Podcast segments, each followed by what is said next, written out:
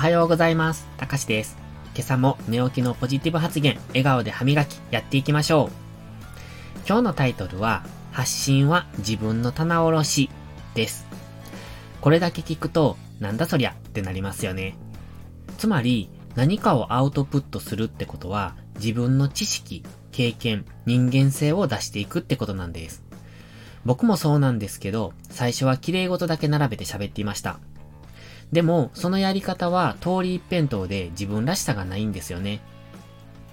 だから、誰の心にも響かない。そこに自分らしさを入れられると聞きやすい配信になるんですよ。よく使うのが例えですね。自分の考えや経験をもとに例えを説明するんです。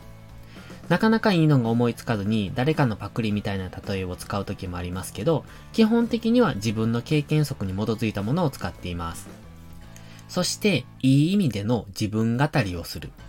これは良し悪しなんですけど、これが自分の棚卸しだと僕は思っています。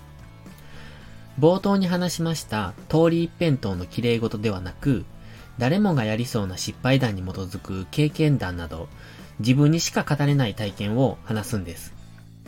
それが面白いんですよね。まあ僕は平凡な人生を送っていますので、そんな大層な体験談はないんですけどね。そうそう。体験談といえば、先日、えんとつ町のプペルを見に行ってきたんです。これ3回目です。去年くらいからキングコングの西野さんのボイシーを聞き始めて、そこで絵本えんとつ町のプペルっていうのを知って、それを読んで感動して、映画化するってことを知って、公開初日に行ってきました。もう久しぶりに映画で泣きましたね。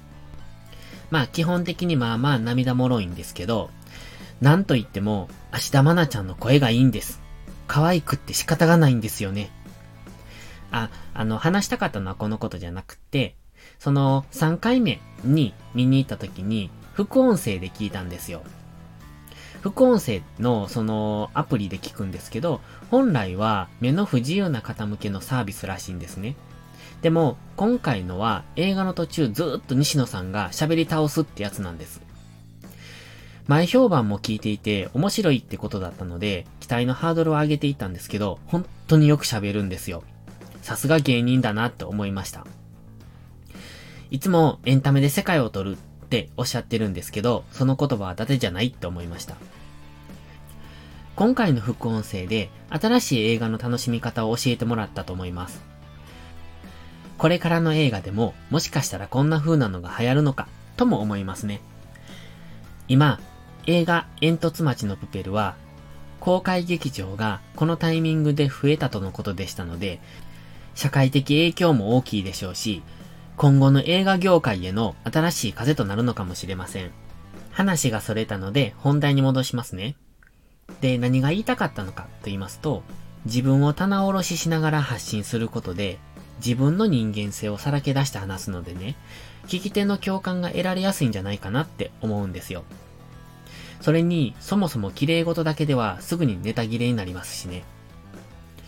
だから、格好悪くても、恥ずかしくても、自分をさらけ出す。これが今、僕が配信の時に意識していることです。まあ、まだまだ出し足りないので、これから少しずつ出していく予定です。